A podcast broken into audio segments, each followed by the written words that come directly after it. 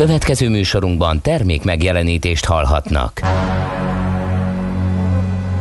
A 90.9 Jazzy bemutatja egy zűrös városban, ahol semmi sem biztos. Csak az adó? Mondom semmi. Ahol a kisbefektetőket senki sem védi meg a tőzsdei kilengésektől, és a sikátorokban leselkedik a kíméletlen hozamgyilkos. Csak négy férfi múlik a közbiztonsága. Hadnagy urak, merre vannak? A mindenre elszánt és korrumpálhatatlan alakulat vigyáz a rendre minden reggel. Ezek az állati nyomozók? Négy férfi egyeset és egy nyalóka. Ács Gábor, Gede Balázs, Kántor Endre és Mihálovics András. Az íróasztal mögül pedig Profit kapitány diktálja a tempót. Humor, emberi sorsok, közönséges bűnözők és pénz, pénz, pénz. Egy különleges ügyosztály, a Gazdasági Muppet Show minden hétköznap reggel a 90.9 Jazzin. De is figyelj, ne csak a bárányok hallgassanak. De miért? Ha nincs pénzed azért, ha megvan, akkor pedig azért. Millás reggeli. Szólunk és védünk. Jó reggelt kívánunk, kedves hallgatók! Ébresztő mindenkinek, hogy már mi is felkeltünk és elkezdtük csinálni a millás reggelit itt a 90.9 Jazzy Rádión, és az a mi, az Mihálovics András. És a ge, az meg Gede Balázs. Ja, pontosan. És Jó reggelt kívánok én is, tényleg Péntek keljünk van. már fel. Ja. Ha nekem fel kellett kelnem, akkor talán másnak sem jelenthet ez problémát. Már csak azért is megéri felkelni, mert ha kipillantunk az ablakon, és van olyan szerencsénk, hogy a szemben lévő ház nem takarja el a kilátást, és kelet felé vetjük fényességes tekintetünket, akkor nagyon szép látványban gyönyörködhetünk. Direkt nem fogom lefotózni, mert ez a Kántor Endrének az asztala. Én nem vagyok egy ilyen jó fotós, de nagyon, ugye? Igen, nagyon Bele klassz, is feledkeztem. Főleg, főleg nálunk, ugye itt magasodik egy nagy fa, és az megosztja a horizontot, és a bal oldalán narancssárgás az ég alja, a jobb oldalán meg vereses.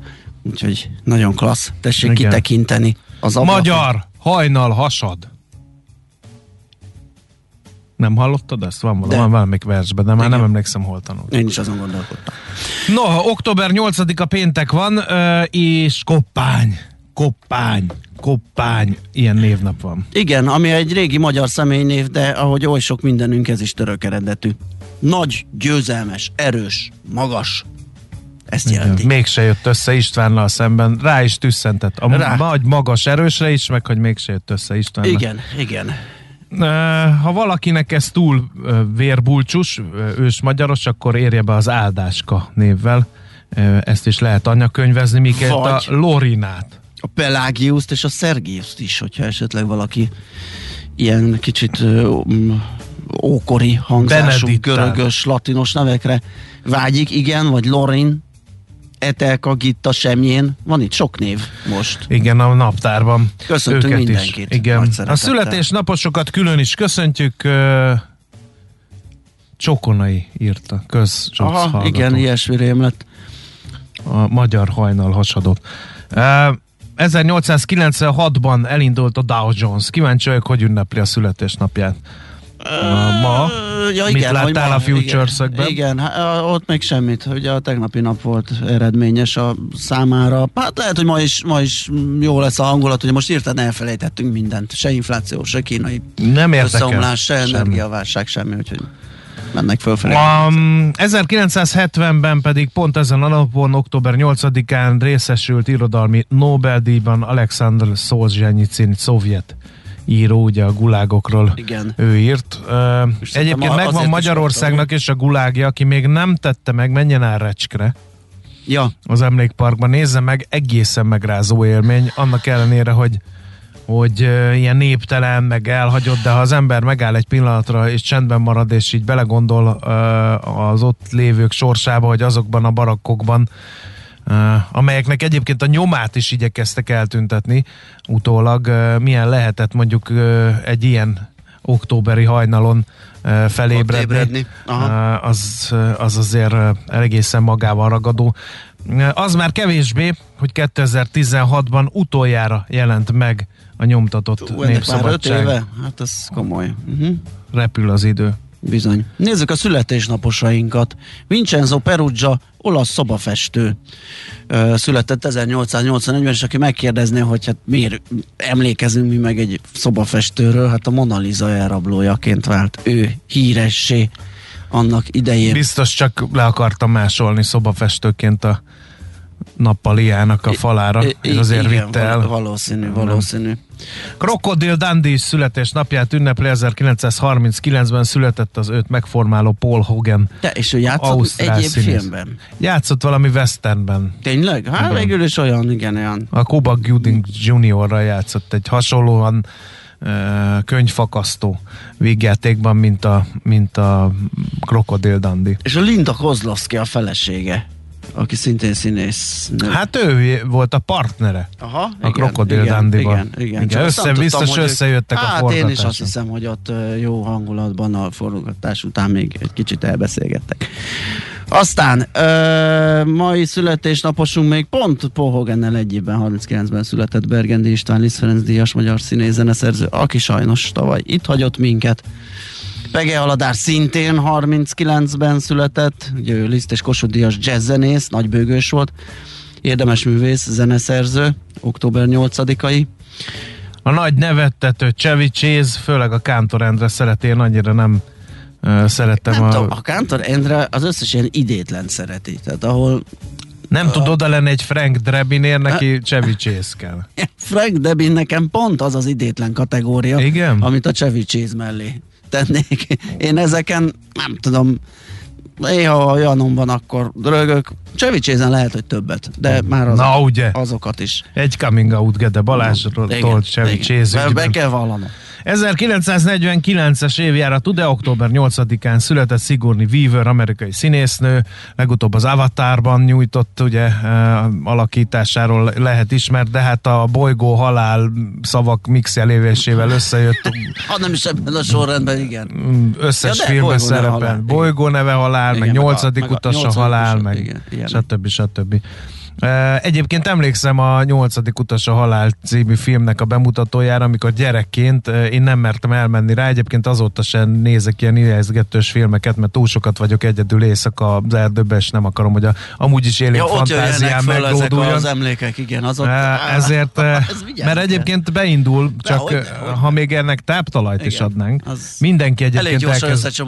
Mindenki elkezd halucinálni egyébként a, este az erdőbe, tényleg. Én azért nem megyek oda ilyenkor. Hát pedig nagyon sok mindenről lemarad. Zajlik az élet rendesen. Igen, gondolom. Na, és hát emlékszem arra a mély, mély rettegésre, amit a, a beszámolók alapján mert akik látták, azok elmeséltek részeket a nyolcadik utas a halálban, és én gyerekként ezt így el se tudtam képzelni. Igen. Hogy úristen, a robot menti meg a nem tudom, de egyébként azóta se láttam, tehát fogalmam sincs, hogy miről szól a nyolcadik utas a halál, csak a magát a szörnyeteget, megformáló az olyan- bábukat, meg az, képeket az, az láttam. szörnyes, meg mindenes, de szerintem pont ekkorát lehet rettegni. Legalábbis nekem ez, ez vetlen szorongást az ott a Matt Damonnak a, a Mars mentő a, m, expedíciós uh-huh. filmje, hogyha így belegondolsz, hogy ott hagynak téged egy bolygón És egyetlen. több év, mire- Hát ez atya Isten. Nagyon. Azért hoztuk fel Matt Damon, mert ő is születésnapos Oscar díjas amerikai színész, szintén október 8-ai, csak ő 70-es,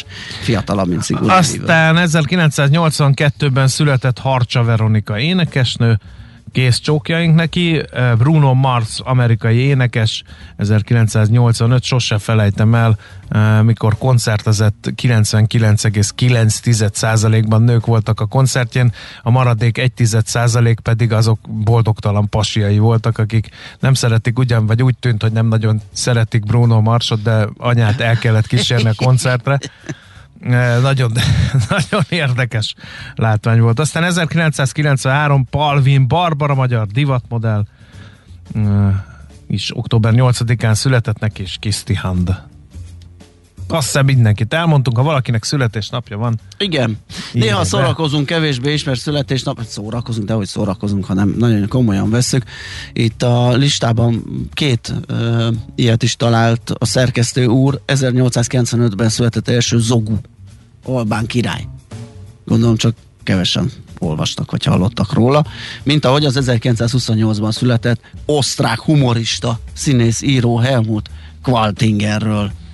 Hát az osztrák humor az világhírű, a- a- úgyhogy Az, az, elmekedik. az a gyűjtemény szerintem pont olyan vastag, mint a német humor című eh, kiadvány. eh, de- Talán egy fejezettel hosszabban. Na. lehet, hogy egy Kaltinger munkásságának, amit utána nézünk, hát ha lehet egy jót kacagni.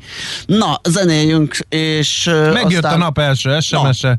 Tisztelt ügyfelünk, folyószámlájának egyenlete 2100 forint lejárt díjtartozás mutat. A korlátozás elkerülése érdekében kérjük, felszólításunktól számított 30 napon belül rendezze tartozást. Ez nekünk jött, ez, Igen. ez óriási. Na jó, hát Mindenkinek szép várunk, reggel. várunk, várunk. Tényleg ez a nap első SMS-e. Zseniális. Azért elmondjuk, hogy 0630 20 10 Amíg lehet, Amíg írjatok. lehet, gyorsan írjatok, mert uh, ahogy az hallható, a szolgáltató esetleg ránk kapcsolja itt a, az SMS-t. De ott van még mellette ugyanezen a számon a WhatsApp és a Viber, úgyhogy azon is lehet nekünk üzenni. Ez a Millás reggeli itt a 90.9 Jazzy Rádion. Belenézünk a lapokba, megnézzük ki, hogy, mivel, miképp indítja a mai reggelt. Hát mivel indítaná a világgazdaság, mint, Mint- a nyugdíjasok számháborújával? Mert most tényleg, hogy ki mennyi nyugdíjat kap, már napok óta ez az őrület megy. A vártnál is nagyobb összeg jön a Igen. magyar nyugdíjasoknak eh, vélekedik a lap. Az első 8 hónapra vonatkozó inflációs adatok alapján nem lett volna köteles, az állam mégis méltányosabb. A vártnál nagyobb nyugdíjkorrekciót utalált az arra jogosultaknak az erről szóló rendelet. Csütörtökre viradó éjjel látott napvilágot a magyar közönyben. Ebben a kormányzat nem a korábban jósolt 4,3%-os éves inflációval, hanem a 4,8%-os drágulással számolt, ami jó hír a nyugdíjasoknak. A korábban számított 0,7%-os különbség helyett ugyanis így 1,2%-kal emelkedik a nyugdíj, jár- ráadásul január 1-ig visszamenőnek. Ennek első 10 havi részét, amely nagyjából az októberi nyugdíj 12%-a egy összegben utalja át az állam az 1,2%-kal már megemelt novemberi nyugdíjjal együtt. Illetve szintén novemberben érkezik a miniszterelnök által korábban megígért 80 ezer forintos maximális nyugdíjprémium. Így is, így egy átlagos magyar nyugdíjas 150 ezer forint juttatás helyett novemberben 250 ezer forintot kaphat postán vagy bankszámlán. Igen. Úgyhogy ez az egyik hír a világgazdaságról, a másik készül a Nemzeti Vízművek új modellje. Na, Kérem szépen, felkívánja mérni a regionális vízközműszolgáltatók tevékenységét, megkezdik az egységesítést, a vízi közműtörvény módosítása révén az önkormányzatok és a tulajdonukban álló vízközmű szolgáltatók is csatlakozhatnak a modellhez, ha ingyen átadják az államnak a közszolgáltatói feladataikat és érintett vízközmű vagyonukat. Hát ebből volt ugye vita, Igen, mert hogy volt, ne. hogy polgármester mondta, hogy ne, ne adják oda a vízközmű vagyont az államnak.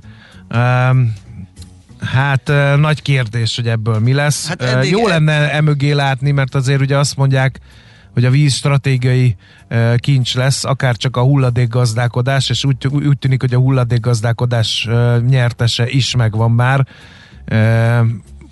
Egy, hát hogy is mondjam, egy magyar nagyvállalat, ami, akivel elég hát, sokat igen, lehet találkozni igen, úton, sokan útfélen. azt mondják, igen, hogy, a, Hogy ez a le van zsírozva, kiírva, vagy ráírva ez a, ez a történet. Én csak annyiból aggódom, hogy az ilyen központosított államilag szervezett ellátó rendszerek eddig annyira jól nem ö, produkáltak, úgyhogy hát majd meglátjuk, hogy ezzel mi lesz. Az m4.hu arról ír, hogy a kormány mennyit költött még 2020-ban a járvány idején is sportra, és hát elég méretes összeg jön ki.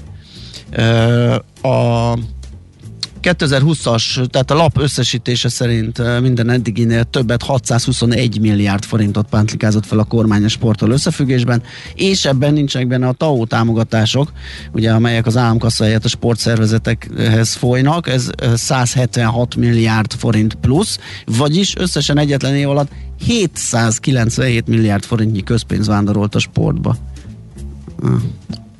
Csak?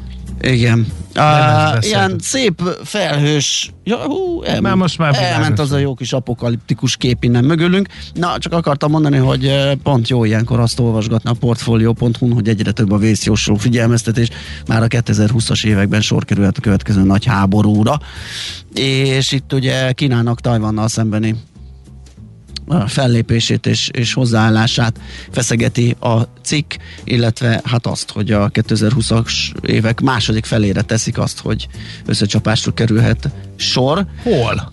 Uh, hát uh, Tajvan és uh, gyakorlatilag katonai ja. akcióra készül ugye a kínai népköztársaság Tajvan ellen, és hát ez aztán könnyen eszkalálódhat, uh, de ha csak úgy marad, ugye az sem lenne túl uh, szép történet és azt írja a lap, ugye, hogy Kína addig, eddig azért óckodott a uh, Tajvan a renegát tartomány erőszakos visszaszerzésétől, mert a nehéz terep miatt súlyos veszteségeket szenvedtek volna az offenzíva Emlékszünk során. a furcsa háborúra a második Igen. világháborúban, amikor lerohanták a németek Lengyelországot, Igen. és mindenki karcsörtetett, de nem történt semmi. Most azért, hogyha így eszkalálódna ez a konfliktus, lásd Krímfélsziget, akkor az Egyesült Államok vajon egy kis, egyébként kínaiak által lakott sziget kedvéért belevágna egy ilyen kockázatos történetbe? Hát valószínűleg Kína is mert eddig ugye azt hallott, hogy nem. Igen, mert eddig az, hát szerintem a Putyin példája mutatja, igen, hogy igen, jó igen. mondjuk az, az, de hát figyelj, a Krimfélsziget és Oroszország Persze. torkában van, Tajvan meg Kína torkában Persze, van. Na, tehát... Nagyon hasonló a, a Ajaj. A portfolio.hu lehet erről a, a konfliktusról és a lehetséges kimeneteléről olvasni. Kérem szépen a gázár uralja a napi sajtót, a Magyar Nemzet példának okáért elmondja, hogy az európai országokban a fogyasztók milyen árakkal szembesültek. Olaszországban mától 30%-kal kell többet fizetniük az áramért, 15%-kal a gázért. Spanyolországban volt, aki, aki 70-80 eurós gáz és áram számlát kapott az előző 35-40 eurós helyet. Svédországban már nincs vezetékes gáz, az áram már elszabadulása különösen kényes kérdés, mert ott ugye azzal fűtenek. Úgyhogy Belgiumban az elszálló árak miatt felmerült, hogy energiacsekkel segítik a háztartásokat, és az árak befagyasztása is szóba került. Hát ehhez képest azt írja a népszava, hogyha jövőre megmaradnak a jelenlegi magas piaci árak, a rezsicsökkentett lakossági díjak változatlansága, a hazai zömmel állami energia ágazatnak évi 100 milliárdos nagyságrendű veszteséget jelent. Ezt Plecser Tamás mondta az Erste olaj- és gázpiaci elemzője lapnak. Ha pedig az állam a lakossági gázárban a nagykereskedő által ténylegesen fizetett gázárat venné figyelembe, kezdő számjegytől függően 3-6 szoros rezsi áremelés nek kellene bekövetkeznie uh-huh. Magyarországon. Egyébként szerintem oly mindegy, hogy befagyasztják a lakossági gáz és áramárakat, vagy nem fagyasztják be, és utána támogatásként kiosztják ugyanazt a, az összeget, tehát ahogy hallható volt, Igen. ez nemzetközi szinten már több helyen felmerült. Vagy befagyasztják, ráterhelik a vállalatokra, a vállalat Azok, beépíti az árait, és kifizetett az, kiflibe meg Na ez az, hogy ezt ne gondoljuk, hogy ez, persze, ez tehát, majd de így, ezt nem lehet eltüntetni egy... Nincs, Igen. ingyen, pontosan, ebéd. Pontosan. Na hát körülbelül ennyi, úgyhogy egy zene után belenézünk, hogy hogy ünnepelte tegnap, illetve az előestéjén a Dow Jones a születésnapját, meg a többi tengeren túli index, európaiak, de persze rápillantunk a hazai bőrzére is.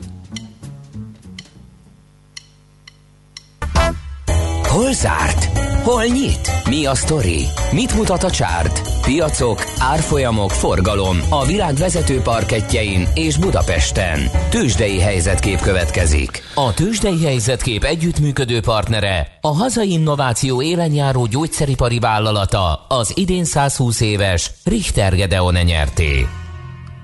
Na most egy százalékos plusz a Buxban, 53.844 pont. Az OTP vitte meg a Richter a zászlót, 2,1 százalékot, majdnem 2,2 százalékot erősödött a Richter 8520 forintok, az OTP 18595 forinton zárt, ami 1,36 százalékos erősödés. Hát az, hogy a Telekom feljebb gyötörte magát fél forinttal, az a no comment kategória, viszont a MOL 0,3%-os esése az számomra érthetetlen, a, miközben azon beszélgetnek, hogy uh, drágul, minden csúcsot megdönt a benzinár, ö, minden energiaár az egekben. Igen, ez egy darabig, ugye- a MOL meg... Hát volt is most azért az, az elmúlt időszakban egy jó kis morralli, ugye csak el, eljöhet az a pont, amikor elkezd majd visszaesni a kereslet. Tehát Ja, a igen. magas ár miatt, úgyhogy bármilyen magas ár nyilván nem lesz jó a múlnak, meg hát ráadásul ez nehéz, mert a finomítói marzsokat kell nézni, hogy ott mi a helyzet. Az önmagába véve, jó persze kitermelési oldalon tud a MOL szakítani a magas olajáron, csak esetleg a másik oldalon meg nem. Figyelj, a Panergy Suranó pályán Panergy. 3,3%-ot csinálja. realizott, a Forage beérte Panergy. 0,4% kos plusszal, és egy egész minimális forgalomban, de a Gloucester 9,5%-ot ment De a. Gloucester-t úgy mozgatják, ez egy akkora pályás. De lett 7 ott a- millió a, a, forint. Á, igen, 7 millió, de akkor is a, a, az x kategóriában mm, szerintem örvendetes, hogy van egy ennyire mozgékony ö, papíros. Azt jól, jól tett neki a split, ugye ott is volt egy darabolás. A tengeren túli piacokat, na kérlek szépen, ugye mondtuk, hogy a Dow Jones bevezetésének évfordulója a mai már 120 ötödik, le, tényleg az lehet, hogy ennyire kerek? Mi? A Dow Jonesnak a bevezetés. Igen, azt mondtam. Tényleg, kerek, 1896, kerek. az 125. Hát igen. Gyönyörű. Na hát kérlek szépen a születésnapja elő estéjén a Dow Jones emelkedett a legnagyobbat a három általunk követett index közül, ugyanis kereken 1 kal növelte az értékét, a Nasdaq 9 kal az S&P 500 pedig 8 kal Úgyhogy Amerikában is jó volt a hangulat, korrigáltak fölfelé a piacok, illetve nem is tudom, most már nem tudom, hogy mit csinálnak, korrigálnak, vagy folytatják a fölfelé menetet, és az esés volt a korrekció, hát ez majd kiderül az idő távlatában. Európában még erősebb volt, és még nagyobb volt a helye húja, mert hogy a frankfurti DAX az 1,9%-kal emelkedett, a spanyolok például 2,1-el, hollandok 2,1-el, Ö, a franciák azok 1,7%-kal, úgyhogy nagyon-nagyon-nagyon komolyan hasítottak a bőrzék, és egyébként nincs ez másképpen most a, az ázsiai piacok esetében sem, mert hogy annak örülnek, hogy Kínában a szolgáltató szektorról jó adatok jöttek, és ennek köszönhetően a kínai indexek hát fél és kettő százalék között, ugye itt is van vagy három, amit lehet nézni, emelkedik, a Hang Seng az nem tud uh, becsatlakozni ebbe a sorba, hogy a Hongkongi Index az 3 ot esik, Japán viszont megy 1,7 százalékkal fölfelé, új-Zéland az csak egy egy tizedet tud produkálni, Dél-Korea esik három tizeddel, India emelkedik nyolc tizeddel. Szóval egyelőre úgy néz ki, hogy kitart a jó hangulat. A tőzsdei helyzetkép hangzott el a hazai innováció élenjáró gyógyszeripari vállalata az idén 120 éves Richter Gedeon nyerti együttműködésével. Tari Ibolya fog híreket mondani, felkészült ő? Szia, jó reggelt! Szia. Jó reggelt, sziasztok, felkészültem. Te ki vagy, mindig, Igen. mindig ö, energikusabb vagy, mint mi. Ezt Nem, figyeltem ez meg. csak úgy tűnik. Hát akkor jól Jó. palástolod, igen. I- ig- igen, meg nem, egyelőre nem olyan hullámzó a, a de néha a régebbi lányaink ugye látszik, hogy fáradtabb, vagy kevésbé, vagy Ha bele ilyesmi. vannak, bele Ibo- vannak. Ibolya ki- mindig olyan friss. Igen. De és Ibolya is nagyon fáradt. Nem, fáradt vagyok, és nem szeretek ötkor kelni. Hát nem de is jó, nem is jó, és nehéz megszokni. De hát jó ez így. kibírjuk. Igen, de legalább jó hírek lesznek. Van, Előválasztás, reméljük, stb. reméljük, igen. Ember nem látja, hogy ki mit mondott, mikor, majd meglátjuk. Az hogy előválasztással még várunk, Jó. nincsenek biztos hírek, Aha. majd kicsit később. Jó, uh, remélhetőleg itt a millás reggeli alatt jön majd valami info. Oké, okay, uh, akkor jön tehát a hírcsokor, utána pedig visszajövünk, folytatjuk a millás reggelit itt a 90.9 Jazzin. A reggeli rohanásban könnyű szemtől szembe kerülni egy túl szépnek tűnő ajánlattal. Az eredmény krétával körberajzolt tetemes összeg. A tethelyen a gazdasági helyszínelők, a ravasz, az agy és két füles csésze és fejvállalakzat. A lehetetlen küldetés megfejteni a Fibonacci kódot. A jutalom egy bögre rossz kávé és egy olyan hozamgörbe, amilyet még Alonso Mosley sem látott. Millás reggeli, a 90.9 Jazzy Rádió gazdasági mapetsója. Vigyázat! Van rá engedélyünk! A Millás reggeli fő támogatója a Schiller Flotta KFT. Schiller Flotta and Rent a Car. A mobilitási megoldások szakértője a Schiller Autó család tagja. Autók szeretettel. No, egy, ö, Egy jó, jó reggelt. reggelt elnyitunk. Kösz. Hú, kimozogtam. Egy jó reggelt. 7 óra kívánok. 13 perc van, és a Millás reggelit folytatjuk itt a 90.9 Jazzy Rádión, Gede Balázsral. És mi álló, hogy Csandrással. 2021. október 8-a van Péntek. pénteki nap, úgyhogy optimistán, E, és e, hát várjuk, várjuk, reméljük a közlekedési SMS-eket, ezek közül be is olvasunk néhányat. Budapest legfrissebb közlekedési hírei, itt a 90.9 jazz Hogy azt mondja, az 51-es főúton Taksony és Dunaharaszti között kettő helyszínen is kisebb baleset, de a torlódás szerencsére minimális, illetve az Árpád fejedelem útja Margit híd felé már torlódik, a Flórián jól járható, én meg viszem a páromat a buszhoz, jó munkát neki is, írja Viktor hallgató. A BKK infón pedig azt olvasom, hogy műszaki hibás autó vesztegel a kacsó úti felüljáró Kerepesi út felé vezető lehajtóján, úgyhogy óvatosan közlekedjenek az arra haladók. Az Utinform arról ír, hogy az M5-ös autópályán Budapest felé Lajos Mizse térségében egy személyautó a belső szalagkorlátnak ütközött, a 71-es kilométernél csak a leálló sávon halad a forgalom. Az M7-es autópályán pedig az elválasztósáv növényzetét gondozzák a letenye felé vezető oldalon. Érd és Velence között a munkavégzés ideje alatt a belső sávot foglalja el a lassan haladó munkagép mögötte lelassul a haladás. Budapest, Budapest, te csodás! Hírek, információk, érdekességek, események Budapestről és környékéről. Ugye nagyon sokat beszéltünk mi is a Velencei tó víz szintjének alakulásáról, aki járt arra valamelyik hétvégén a saját szemével és meggyőződhetett arról, hogy tényleg katasztrofális a helyzet. Hát ugye jött az ötlet, hogy akkor a pátkai víztározót tessék beleengedni a Velencei tóba. Szerencsére az Országos Vízügyi Főigazgatóság észennél volt, és megnézték, hogy egy tesztben, hogy mi történik a pátkai tározóból a Velencei tóba eresztett víz minőségével útközben. Aha. Hát kiderült, hogy olyan magas benne a klorofil koncentráció, hogy kétszeresen meghaladja a határértéket, ilyen minőségű víz pedig csak ártana a tónak. E, aztán még azt is kipróbálták, hogy mi van, ha útközben megjavul. A, mitől? Hát, hogy a klorofil leüllepszik, vagy egy nagy tátott szájú amúr lefölözi belőle Ja. a nem tudom, És mi lett a végeredmény? és a Az 10 se jó. kilométeres út után mert a, a Császárpatak e, veze, köti Aha. össze a Pátkai víztározót és a Velencei tavat, hogy mi történik, ha sajnos nem ez a helyzet. nem a közlemény tiszta meg. szerint 5 mérőponton napi gyakorisággal a klorofil tartalom mellett számos vízmennyiség és minőségi mérést, vízhőfok, vezetőképesség, pH, oxigén, foszfát, algák mértek a vízügyi szakemberek. A mérés és a vizsgál, vizsgált eredmények azt mutatták, hogy a császárvízen keresztül a tóba vezetett víz minősége számottevően nem javult, a tóba jutó víz klorofil tartalma érdemben nem változott, csak akkor tudnak ezek után vizet engedni a tározókból, ha elviselhető szintre csökken annak klorofil tartalma. Na, hát akkor most van erre mérésekkel alátámasztott magyarázat, mert egyébként ez amióta felmerült a Velencei tó alacsony vízszintje és annak a, az igénye, hogy itt valamit rendezni kell, vagy, vagy változtatni kell.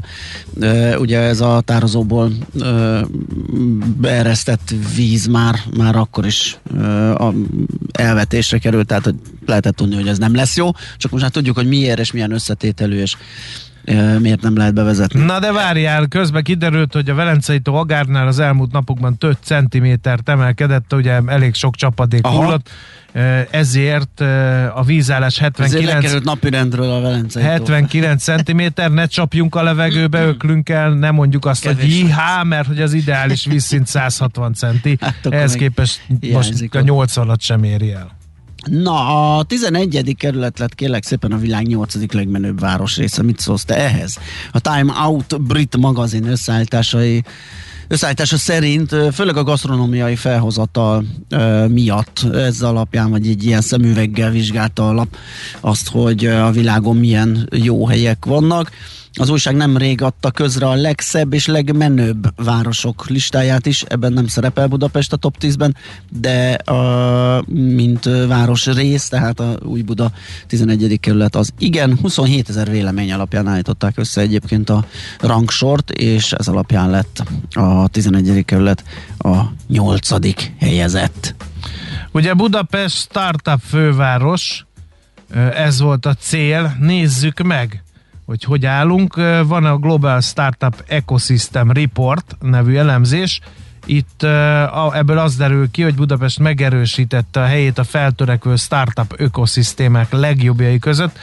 Fontos eredményként emelik ki, hogy a kezdeményező állami szerepvállalásnak is köszönhetően az elmúlt években jelentős mennyiségű korai befektetés jutott a kezdő vállalkozásokhoz. Egyébként a fővárosi startup ökoszisztéma teljes becsült értéke egy év alatt másfélszeresére 200 milliárd forint fölé nőtt, írja ez a tanulmány. Aztán ugye beszámoltunk róla azt hiszem múlt héten, hogy lesz majd a Budapest Design Week, és ez elincs indult idén, ugye a legrangosabb hazai design elismeréseket is kiosztották itt a Magyar Formatervezési Díjak és a Design Management díj átadásával indul a program sorozat. Ennek témája idén a New Standards, erre reflektál a fesztivál központi kiállítása is egész pontosan mától 17-ig Budapest mellett több vidéki városban közel 200 programmal várja a látogatókat a rendezvény. Kiállításokkal, szakmai rendezvényekkel, városi sétákkal, kézműves workshopokkal, nyitott stúdiókkal, ugye beszélgettünk erről mi is, és 42. alkalommal adták át a Magyar Formatervezési Tanács szervezésében a Magyar Formatervezési díjakat, amelyeket korábbi évekhez hasonló a Szellemi Tulajdon Nemzeti Hivatalának finanszírozásával valósult meg, és ahogy említettem, ugye ezzel indult ez a program sorozat, azt mondja, hogy a Magyar Formatervezési Tanács által alapított Design Management díj pedig több mint tíz éve ismeri el az olyan szervezeteket, amelyek stratégiájuk megalkotásában, operatív működésében, termékeik, szolgáltatásaik kialakítása során a design management eszközrendszerét alkalmazva folyamatos innovációra és kiemelkedő minőségre törekednek szem előtt tartva a társadalmi felelősségvállás és fenntarthatóság szempontjait is. Jó, én közben elolvastam ezt a tanulmányt. Miért érdemes egy nemzetközi startupnak Magyarországot választani erre is kitér egy elemzés? Természettudományi és műszaki területeken magasan képzett, naprakész gyakorlati tudással felvértezett munkaerő, írják az egyik előnyt. Aztán központi földrajzi helyzet, villámgyors cégalapítás, alacsony társasági adó, magas életminőséggel társuló visszafogott megélhetési költségek. Ezzel magyarázzák, hogy ezért jó egy startupnak Budapestre jönnie. Kérlek szépen, bocsánat, én még mindig a, a design... Te is leragadtál. Nál, a igen, igen, mert a díjazottakat kerestem, ugye, hogyha már ezzel kezdődött a programsorozat, gondolom, meg kell, megnézem, hogy ki mit nyert. A Magyar Formatervezési Díj termék kategóriájában elismerésben részült Borsány Gábor, Gattyán György, Huszár Viktor Dénes, mert hogy az általuk tervezett Tech Light multifunkcionális játékeszköz kapta ezt a díjat. A lakos Dániel által megálmodott kényelmes és ergonomikus tilt szék és a Baj Zoltán tervei alapján készült egyedi gyártású mélysugárzó Bajz Audio Counterpoint 2.0. Igen, a, a, tudod melyik az a Tech Light, az a doború asztal, amin ilyen foci. Hát az Tech Ball, nem? Techból, hát gondolom annak valamilyen valamilyen... Asztali csocsó. Asztali csocsó. De ezt megnézzük, hogy pontosan a Tech Light az a Tech Ballhoz hogyan kapcsolódik, de szerintem valami hasonlóság van köztük. Na jó, akkor ennyi fért a budapesti hírekbe, megyünk tovább. A zene után az lesz, hogy feltárcsázunk Szegfalvi Zsoltot, a Habitat for Humanity Magyarország ügyvezető igazgatóját. A lakhatás világnapján október 4-én mutatta be, ugyanis a szervezet a hazai lakhatási mozgalom elmúlt 30 éves történetét összefogó tanulmányát, erről fogunk vele beszélgetni. Nekünk a Gellért hegy a Himalája. A Millás reggeli fővárossal és környékével foglalkozó robata hangzott el.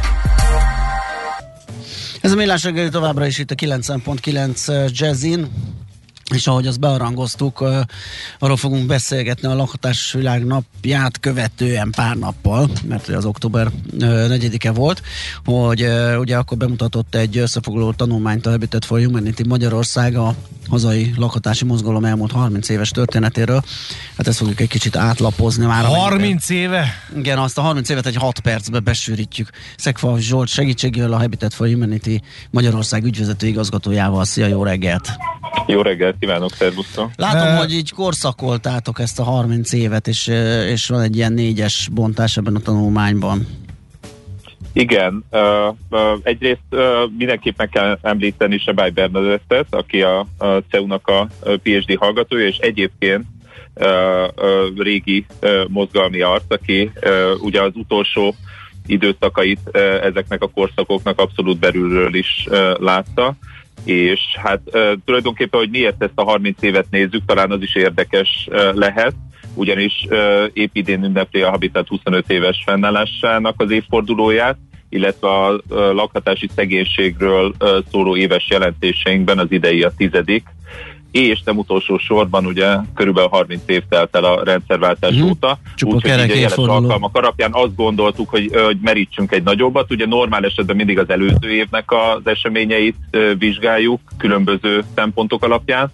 Most egy picit mélyebbre mentünk, és, és megnéztük, hogy a civil szervezetek, mozgalmak hogyan alakították a lakhatás helyzetét, illetve milyen kiket képviseltek, és, és milyen szándékaik voltak. Nagyon-nagyon érdekes ez a tanulmány. Uh-huh. Hát vegyük sorra. Melyik volt a négyből az első korszak? És mik az voltak ennek a jellemzői? Uh-huh. Az első korszak az a 89-95-ös uh, korszak volt.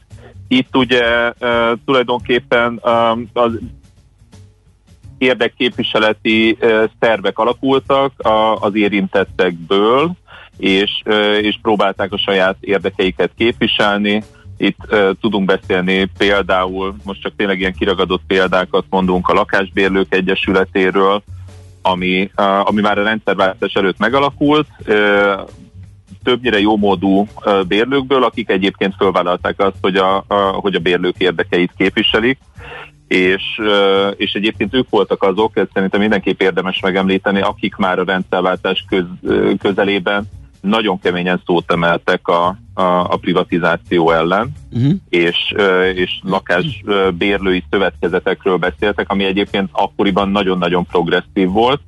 Aztán ezt ugye a politika többszörösen sem vette figyelembe. Most azonban így, így visszanézve ma, uh, ugye szinte uh, hasonló dolgokat mondunk, hogy mit, mi jelentene megoldást ma Magyarországon a lakhatásra. Igen, és innen látszik, hogy, hogy mennyire hasznosak lettek volna ezek a uh, tanácsok, ha megfogadják a döntéshozók. Igen. Uh, aztán mi volt a második korszaknak a legfontosabb történése? Hát ez 95-2002 a, a Bernadett felosztásában ő ezt az intézményesülés uh-huh. korának hívja.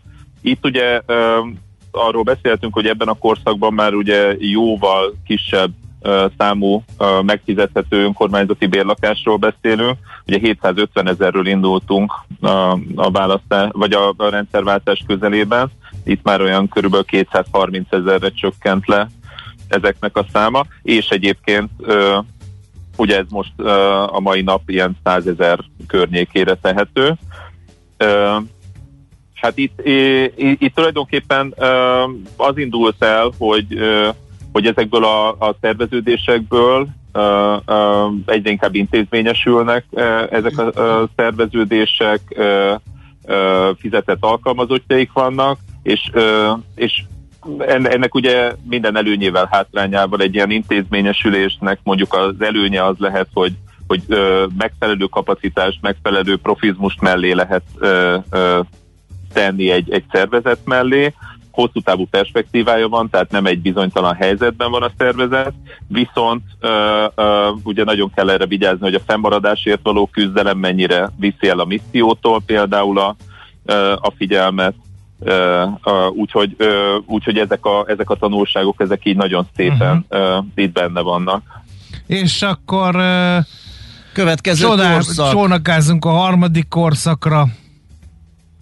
Az 2002, melyik? 2002, 2008, Itt ugye már, már az előző korszakban is ugye megjelennek a lakáshitelezésnek a különböző ö, eszközei, itt viszont ugye átveszi a, a, a hitelezést, a devizalapú ö, ö, hitelezést, ö, nagyságrendben ö, szinte ebben a korszakban már csak ilyen ö, hitelszerződéseket kötnek, és ez, ö, ez ugye a későbbi korszakra ö, eléggé ö, eléggé rányomja a bélyegét, illetve itt jelent nek meg Magyarországon a lakhatási mozgalmak környékén ugye a, glo- globalizáció kritikusok és, és, és más ilyen alternatív csoportosulások, ami szintén egyébként nagyon sok érdekes gondolatot hozott be így a lakhatás témájába. Aztán ezek közül is itt azért nagyon sok tervezetről beszélünk, nagyon sok arcról, és ezek is tényleg így voltak, akik feltűntek, aztán utána már nincsenek, vagy vannak, de most már egészen más profillal vannak.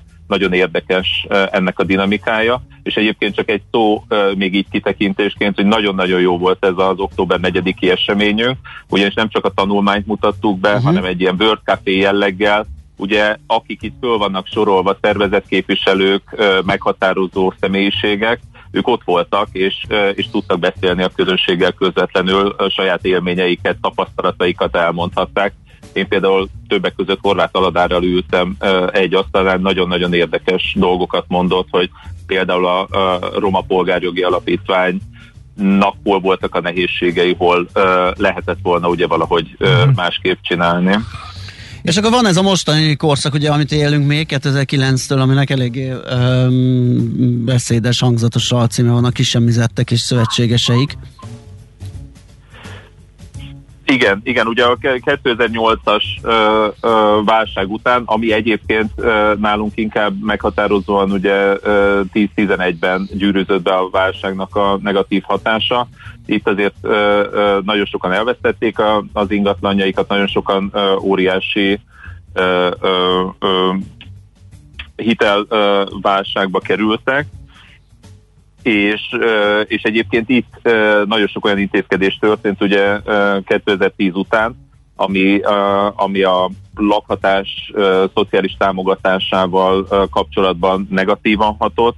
Többek között ugye a lakásfenntartási támogatást kivezették, az adósságkezelést kivezették, megtűnt az állami támogatása a, a, a lakástakarékoknak, tehát nagyon sok olyan intézkedés történt, ami egyébként azt gondoljuk, hogy, hogy növelte a szociális különbségeket, és igazából szinten tartott ezt a két-három millió lakhatási szegénynek nevezhető réteget, ami nagyon érdekes, mert a tanulmány elején ugye ezt is ö, megemlíti a szerző, hogy, ö, hogy már a 80, 80-as években is körülbelül ennyit tartottak számon, és hogyha megnézzük, attól függetlenül, hogy milyen jó kezdeményezések voltak, továbbra is ez a két-három milliós szám itt van előttünk, és ebben nagyon hamar, nagyon sürgősen valamit kellene kezdeni. És azért is volt jó ez az alkalom, mert, mert azt meg tudtuk erősíteni, hogy a mozgalom az nagyon erős. Itt az a kérdés, hogy hogyan tudjuk ezeket a javaslatokat, jó ötleteket a döntéshozók felé úgy interpretálni, hogy ebből legyen valami. Hát akkor záró gondolatként mi, mi, mi, mi zajlik most, vagy hogy lehet ebből ö, kikerülni? Mert eddig ez nem volt egy sikertörténet, hát azt hiszem, hogy átjött a kedves Igen. hallgatóknak is. Szerintem nagyon sok lehetőség előtt vagyunk, az nagyon fontos lenne, hogy, hogy nekünk, akik úgy gondoljuk, hogy a lakhatási mozgalomban vagyunk, egyrészt fontos lenne még szorosabban kapcsolatot tartani, közös célokat kitűzni magunk elé, és egyébként azt gondolom, hogy nagyon fontos lenne elérni egy olyan társadalmi konszenzust, ami a lakhatást is beemeli a nagyon fontos prioritások közé, és utána közösen együtt a döntéshozókra bárkik legyenek is azok, egy, egy olyan nyomást helyezni, hogy, hogy ebben a kérdéssel foglalkozzanak, és ennek azért nagyon sok komoly aspektusa van, amiben tudnánk előrelépni óriási nagy pénzet nélkül is. Hát nagyon szépen köszönjük, drukkolunk ez, ehhez, hogy ez sikerüljön, szerintem sokak érdeke ez, és akkor hát Köszönöm. eredményesebb, meg sikeresebb következő, következő 30 évet, 30 évet kívánunk. Nagyon szépen. Köszönjük. Köszönjük, szép napot, szia. No, uh, Szegfalvi Zsoltal a Habitat for Humanity Magyarország ügyvezető igazgatójával tekintettük el a lakhatásért uh, való küzdelem elmúlt 30 évét, ami nem volt egy siker történet. Most jönnek a, a feles hírek Tari Ibolyától, mindazok a hallgatók, diákok, tanulók, akik ma fizikából vagy földrajzból dolgozatot írnak, szedjék össze magukat, Miért tanuljanak rendesen. Hát csak két példát kiragadtam. Ja, jó. Mert szeretné, hogyha nyugdíjra derék összegek érkeznének, amikor én már turmixal eszem a rántott húst. Műsorunkban termék megjelenítést hallhattak. Mi a pénteki konklúzió a hét legfontosabb eseményeinek és adatainak tükrében? Zárjuk a pozikat és pihenjünk rá a hétvégére. Milyen események hatnak a piacra a hétfői nyitásban? Devizák, részvények, tőke és árupiacok. Heti események és jövő heti felkészülés. Értékpercek. A millás reggeli treasury rovata következik. Következne. De a szakértő még adatokat gerebéz össze reményeink szerint, úgyhogy hát folytatjuk jobb ilyen a millás reggelit. Ha a korunk diákjainak az én felszáll, felszólításomra, mi szerint tanuljanak szépen, ahogy a csillag megy az égen, az a válasza, hogy úgyis puskázunk, az nem jelent jót. Mert az élet nem egy habostorta, nem lehet mindig puskázni, kedves tanulók, úgyhogy figyeljünk oda inkább, és szívjuk magunkba az ismereteket, mint a szivacs, mondta Bandi bácsi. Na, rettenetes ez az őzés, a magyar nyelv megcsúfolása volt. Hát nem tudom, ki követte el, de elnézést kérünk, igyekszünk erre is figyelni, csak mi mindig mindent élőben manufakturális módszerekkel, gyarlóságainkat belepumpálva teszünk közzé, úgyhogy az őzés ennek köszönhető uh, idézőjelbe téve a köszö, köszöngetést. Érdekesség, kihallgattam két gimnazista srác beszélgetését az utcán, arról volt szó, hogy majd megtanulják a divatos szavakat, csinálnak valami jó hangzó himi-humi dologgal foglalkozó startupot, majd pár év után eladják valami multinak jó pénzért, és 25 évesen nyugdíjba mennek. Tanulságos, ráadásul még azt sem mondható, hogy minden alapot nélkül ez a gondolkodásuk, írja D hallgató. No, hát... Na, ö, sikerült, itt van Imre mi? János velünk, kérlek szépen, az OTP Global jó. Markets osztályvezetője. Szia, jó reggelt! Jó reggelt kívánok, köszöntöm a hallgatókat. Na, nézzük akkor, van itt sok minden, amit átbeszélhetünk, kezdjük talán a mi forintunkkal, ami elég komoly pályát járt be itt a, a, a héten, ugye alapvetően az erős oldalról a gyenge felé tartott, aztán most valahol egy kicsit korrigálva megpihent. Igen, reg, vagy a hét elején, ugye a hétfői napon 355 környékén, vagy a fölött némileg kezdte a kereskedést a forint, aztán elég gyorsan elromlott a hangulat, illetve követtük ugye a nemzetközi ö, magatartását ugye az egész piacnak, főként ugye a dollár erősödése, illetve a dollár hozamoknak az emelkedése egészen 360 felé lökte a magyar fizetőeszköznek a kurzusát az euróval szembe. Aztán itt egy pici megtorpanás következett, majd ugye jött a szerdai nap, ami ö, mindenképpen meglepetés volt ugye a lengyel kamat döntést illetően.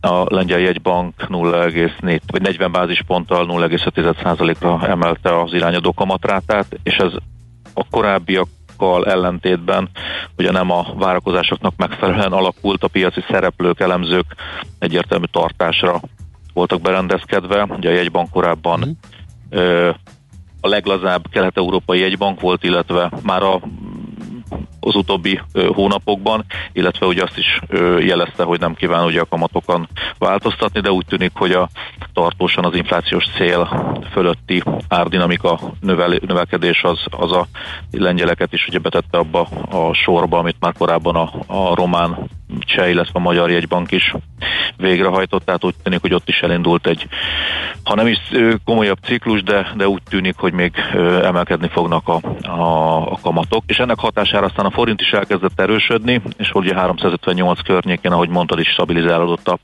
a kurzus, és most is itt folyik a kereskedés, illetve ennek környékén egy picivel feljebb. Hát Ami ez, egyéb- ez egyébként mennyire jó a jegybanknak? Mert korábban lehetett hallani olyan elemzői várakozásokat, hogy igazából nem nagyon szeretnék, ha tovább gyengülne a forint, és olyan 350 körüli árfolyamot tartana jónak a Magyar Nemzeti Bank, hát ehhez képest az a 358 ez azért elég messze van. Valóban egyelőre igen, és eltávolodtunk ettől a, ettől a szintől, bár ugye egy bank árfolyam célt azért megfogalmazni nem, nem, nem szokott, szokott, inkább a piacnak igen. a fejében van valamilyen elképzelés arról, hogy mi a, a melyik árfolyamsávot tolerálná leginkább a jegybank. Hát ebből a szempontból ugye nagyon érdekesen fog alakulni a mai nap, én azt gondolom, mert ugye az inflációs adatot fogjuk látni 9 órakor, és úgy tűnik, hogy azért a, az elemzői várakozások és elő, előrejelzések alapján egy 5,5 százalékos inflációs adatot fogunk jó eséllyel, jó eséllyel ma mm, megkapni, ami ami, ami leginkább elgondolkodtathatja a jegybankot, hogy a, korábban, illetve a legutóbbi 15 bázispontos emelés után megmarad esetleg ennél a mértéknél, vagy, vagy nagyobb, nagyobb ütemű ö, kamatemelés fog következni a, a következő ö, hónapokban. És amit mondtál, hogy az árfolyam tekintetében ez, ö, hogyha magasabb az infláció, és ennél a 15, pá- 15 bázispontos emeléseknél, vagy lépés köznél ugye kitart a jegybank, akkor nem tartom kizártnak, hogy ismét ö, 360 fölé fogunk csúszni Mhm. uh-huh. tartósan. Mhm. Tehát ez egy döntési helyzet lesz, úgyhogy ezért érdemes uh-huh. 9 órakor szintén figyelni a Ami megint egy érdekes helyzet lesz, és talán még hozzájárulhat a nem, Magyar Nemzeti Bank kamatpolitikájához is, az pedig az amerikai munkaerőpiaci adat, mert hogy az lépésre sarkalhatja esetleg a Fedet, és ha a Fed lép, akkor ugye az egész világ odafigyel, és végig hullámzik az egész világgazdaságon a Fed döntések hatása. Szóval mit várunk a munkaerőpiaci adatoktól ma az Egyesült Államokban? Ma ugye ez a mezőgazdasági szektoron kívüli új munkahelyek számát fogják közzétenni, amire a piaci várakozás az 500 ezer fős növekedés. Ugye ezt megelőzte már szerdai napon egy szolgáltató szektorbeli adatközlés, ami, ami kifejezetten jó lett, és ugye 468 ezer új munkahely, bocsánat, 568 ezer új munkahely jött létre ebbe a szektorba, különösen a, a, egyrészt az oktatásba, illetve ami meglepő, hogy a vendéglátóiparban is ö, újabb 226 ezer munkahely jött létre. Ami, amit említette, és valóban fontos, ugye a, a novemberi eset ö, Fed ülésen az esetlegesen ugye, vagy mm, várható kötvényvásárlási programnak a finom hangolását mindenképpen befolyásolja ez a, ez a két adat, illetve önmagában a munkaerőpiacnak a helyzete, állapota. Úgy gondolom, hogy délután is izgalmas lesz a fél hármas adatnak a, a tekintetében, de ez fontos lesz. Kicsit a gázárakról is beszéljünk, hogy említetted, hogy onnan is vannak infok, hogy most éppen mi a helyzet, ugye óriási drágulásban van a gáz Európa szerte. Ö, így van, hát Európa és a világ szerte is, de, de értem szerelmi, hogy a, a, holland gáznak az árát Aha. szoktuk leginkább követni, és hogy egy picit a hallgatókat is ugye ér, érzékeljék, hogy milyen változások voltak tavaly, ugyanebben a hasonló hónapban a egy magavatóra gáznak az ára 15 euró körül volt, szerdán ez egészen 160 euróig emelkedett, és jelenleg is 100 euró környékén tartózkodnak itt a tőzsdei jegyzések a legközelebbi ö, lejáratra novemberre. Hát egyelőre úgy tűnik, hogy a, az ellátási ö, gondok azok, azok ugye akkor kezdtek el oldódni, az akkor kezdett egy picit a gázára visszacsökkenni, amikor szerdai napon az orosz elnök bejelentette, hogy hajlandóak akár ugye felgyorsítani a gázszállításokat, viszont hogy az északi áramlat kettő gázvezeték átadása még várat magára, de természetesen nem csak ezek az okok vezettek a gázár drágulására, hanem egyrészt a, a tározói kapacitások, vagy tározóknak a kihasználtsága úgy alacsonyabb szinten van. Nagyon sok szolgáltató, illetve a gázban érdekelt ipari szereplő ugye a Covid után, vagy a Covid alatti időszakban felújításokat kezdeményezett, és ezek, ezek sok esetben egyszerre történtek meg, tehát itt is ellátási problémák alakultak ki, illetve a, az LNG vagy más a csepp folyós gáznak a, a abból is jóval kevesebb érkezik idei évben a tengeren túlról. Tehát több, több fontos tényező okozta azt, hogy a gázára gyakorlatilag mondhatjuk elszállt itt az elmúlt hét folyamán, de ugye ez egy több hónapos folyamat, csak most ö, lett mindenki számára nagyon érdekes. Uh-huh, világos. Na jó, hát akkor ezekkel az izgalmakkal jövünk, hogy a, akkor ezek szerint uh, uh, még amerikai munkaerőpiaci adatokat várunk, ami még izgalomban tartatja a befektetőket, illetve hát a jövő hét nem tudom, hogy néz ki, hogy ott, ott uh, mi készül. Hát még annyit, hogy inkább a magyar ma reggeli 9 órás inflációs adat. Vagyis a 9 órás inflációs, bocsánat, igen. Igen, igen, igen, van. igen, így van. És akkor a jövő hét? Ö, jövő héttel kapcsolatban, hát egyelőre az megmondom őszintén nem készültem, még azt a kollégámnak meghagyom hétfő reggel. Nagyon jó, oké, okay, akkor frissibe áttekintjük. Így, jól teszed, dolgozzanak ők is. oké, okay. János, nagyon köszönjük, jó munkát, Köszönöm szép napot neked. Szia, szia. Jó hétvégét, sziasztok! Imre Jánossal, az OTP Global Markets osztályvezetőjével beszélgettünk. A hét legfontosabb eseményei és jövő heti felkészülés, értékpercek, a millás reggeli treasury robata hangzott el.